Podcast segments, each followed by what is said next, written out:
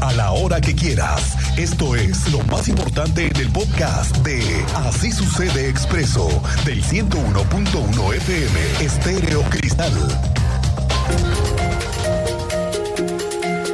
Tenemos nuevas pistas. Ojo con lo que le voy a comentar porque es el tema de Valentina, la niña de diecisiete años que murió en su casa hace una semana. Sí, justo hace una semana, el martes pasado la estaban enterrando. En este momento se desarrolla en los juzgados del Centro Penitenciario de San José el Alto la audiencia para retomar el caso luego de que se aplazara por unas horas. Hoy el inculpado está conociendo lo que investigaron los fiscales para demostrar si fue él quien le quitó la vida a esta niña. Hoy el fiscal nos reveló que por la forma en la que ocurrieron los hechos, vamos, por las heridas que presentó el cuerpo, no se ha catalogado esto como un feminicidio. Algo sabe el fiscal que obviamente nosotros no sabemos sobre este tema. Le digo, la audiencia se desarrolla en este momento. El fiscal Alejandro Echeverría dio a conocer que el asesinato de la menor Valentina se investiga como homicidio calificado y no como feminicidio, por lo que le digo las condiciones y la forma como ocurrieron los hechos, pero garantizó que el delito se podría reclasificar. Esto fue lo que dijo. Pero en ese sentido, lo que yo les puedo adelantar ahorita en este momento es que la investigación no ha concluido. Es más, nosotros solicitaremos precisamente dentro de la investigación complementaria un plazo considerable con la finalidad precisamente de reunir más pruebas y de aportar más indicios y tener más información. Y esto no quiere decir que ha concluido ni tampoco que... que en este momento vaya a quedarse como, como tú lo comentas. Podría haber una reclasificación, exactamente. Estamos a la espera, justo en este momento se desarrolla la audiencia. No se sabe cuánto vaya a durar, es muy improbable dar un pronóstico. Son audiencias muy largas, pero son públicas. Son públicas y nos vamos a enterar. Mañana le aseguro que a esta hora tendremos más información sobre este caso. Por ahora le cuento que le tenemos noticias a los correlones, a todos aquellos que andan corriendo en el Fray Junípero Serra.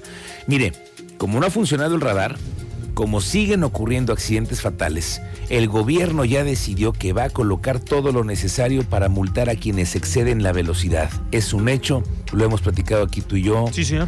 Apesta, huele desde hace mucho tiempo, no huele, apesta. Apesta, exacto. Aquí va a haber fotomultas. Fotomultas. Ya se sabía, esto ya lo sabía. Y tú te enteraste como siempre, cuéntanos, Teniente Mérida, muy buenas tardes. Muy buena tarde, Miguel Ángel, buena tarde a nuestro auditorio. Ya es un hecho, arrancarán las fotomultas en el Junípero Serra para todos esos conductores correlones. Este mismo año podrían estar funcionando y es con la intención de sancionar a quienes exceden el límite de velocidad permitido. Esta vialidad, recordemos que ha sido una de las más accidentadas en Querétaro.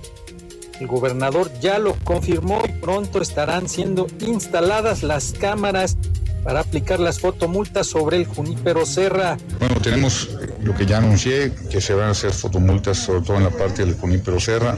Estuvimos pidiéndole a la gente que fuera más despacio. Ha habido muchos accidentes, sobre todo en esta zona. Empezaremos ahí a ver qué resultados tienen para ver si podemos hacerlo en diferentes lados. Y más adelante te doy detalles de lo que pasó en San Juan del Río con una acertada intervención por parte de la Policía Municipal de aquella entidad. Gracias, Teniente. Estaremos pendientes del tema de San Juan del Río. Nos parece muy interesante lo que ayer ocurrió.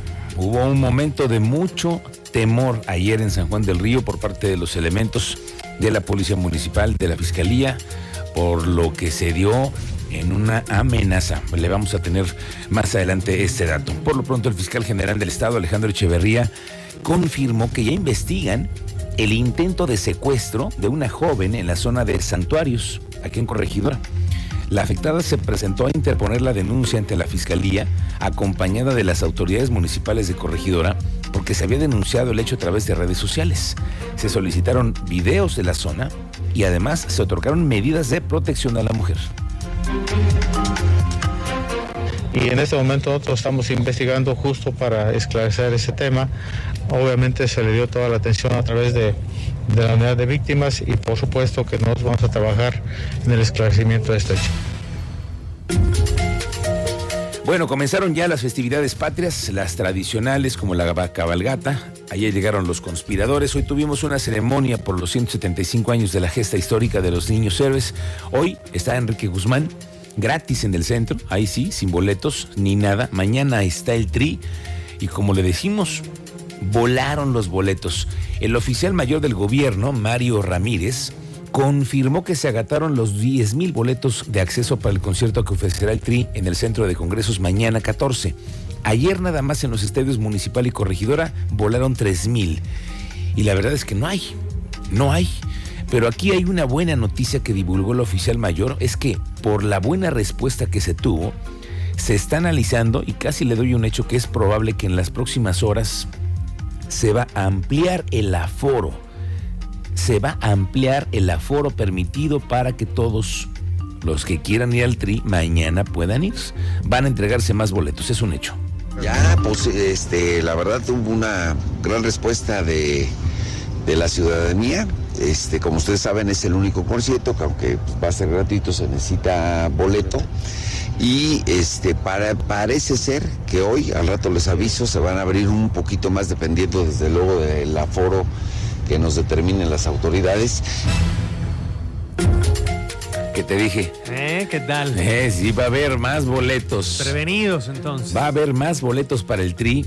Vamos a estar pendientes y haremos el esfuerzo para que nuestro auditorio también se lleve unos boletos extras, si es que los van a repartir en las próximas horas.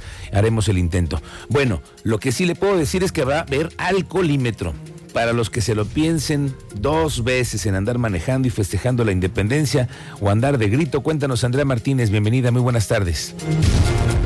¿Qué tal, Miguel Ángel? Muy buenas tardes y también a toda la audiencia. Pues así es, con motivo de las fiestas patrias, se reforzará el operativo alcoholímetro en todo el estado de Querétaro, así lo informó el secretario de Seguridad Ciudadana, Giovanni Elías Pérez Hernández, que bueno, destacó que no se puede dar a conocer en dónde se implementará este dispositivo por secrecía del mismo. Sin embargo, bueno, recalcó que se van a generar todos los esfuerzos para que la ciudadanía llegue con bien a sus casas y no manejen bajo los influjos del alcohol. Escuchamos justamente esta información que nos dio el día de hoy el secretario de Seguridad Ciudadana. Lo, lo haremos ya eso, saben que ustedes es, no, no se puede avisar con anticipación, sin embargo se van a generar también todos los esfuerzos para garantizar que las personas lleguen con bien a sus casas.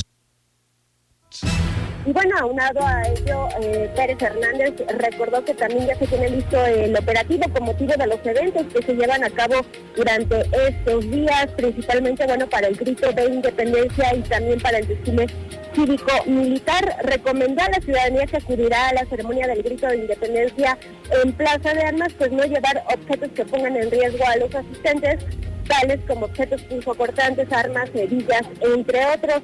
Y es que bueno, también recordó que toda la fuerza del Estado participará en este dispositivo y se contará con diversos filtros. Esta fue la información, Miguel Ángel. Gracias, Andrea Martínez. Pendientes de los operativos, de todo lo que sucederá a partir de hoy en todas las fiestas del fin de semana. Bueno, oiga, le digo que hay quejas de estudiantes de la U A C por el tema de lo que ocurre a los alrededores del campo, del campus del Centro Histórico. Tú sabes más, Alejandro Payán, ¿cómo estás? Muy buenas tardes, bienvenido.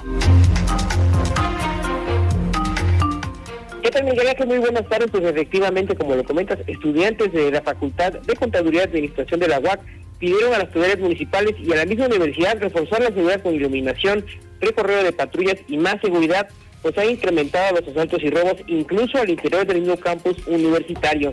Carolina, estudiante quien omitió su apellido para evitar alguna represalia, eh, cursa actualmente la carrera de administración y a nombre de varios compañeros explicó que en los últimos meses muchos estudiantes han sido víctimas de robos, por lo que vio también a quienes han sido eh, víctimas de este delito denunciar los atracos para que las autoridades tengan un parámetro ideal acerca de la situación que se está viviendo en las inmediaciones del agua, las cuales afirman se han acrecentado también debido a las obras que se realizan sobre cinco de febrero. Si te parece bien, Miguel Ángel, escuchemos el testimonio que da Carolina, la estudiante de administración.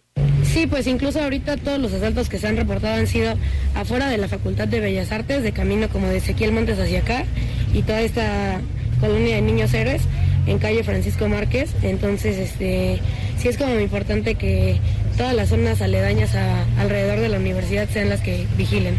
Sí, pues me parece que de tres semanas para acá ha habido aproximadamente dos por semana. Sí, es como un llamado, eh, con todo respeto hacia la rectoría y, y, rectora y hacia el gobernador, para que pues nos apoyen ya sea con patrullas o con vigilancia o algo más permanente que sería como alumbrado a todo alrededor de la escuela para que pues nos, nos sintamos seguros solamente, pues no solo ahorita de que estamos haciendo el llamado, sino que ya sea algo. Qué bueno que se sepa desde antes, Alejandro, porque puede ocurrir algo, ¿no? Así es, Miguel Ángel, pues eh, las estudiantes afirman que pues eh, corren, eh, temen por la seguridad, principalmente ya sea de madrugada o en la noche, ya que eh, pues muchos estudiantes rentan habitaciones en las inmediaciones de la U A C, claro. Y pues es en ese trayecto donde son asaltados por una persona, incluso ya tienen identificado a un sujeto en una bicicleta quien los amenaza con una arma punzocortante y ha despojado a varios alumnos de sus pertenencias. Bueno, qué bueno que nos avisas. Gracias, Alejandro Payán. Estamos pendientes de lo que sucede al exterior del campus Centro Histórico de la U A C. Bueno, obviamente, como a todos, como a todos, nos urge irnos de puente. En el Congreso del Estado están acelerando el paso para las comparecencias y los pendientes.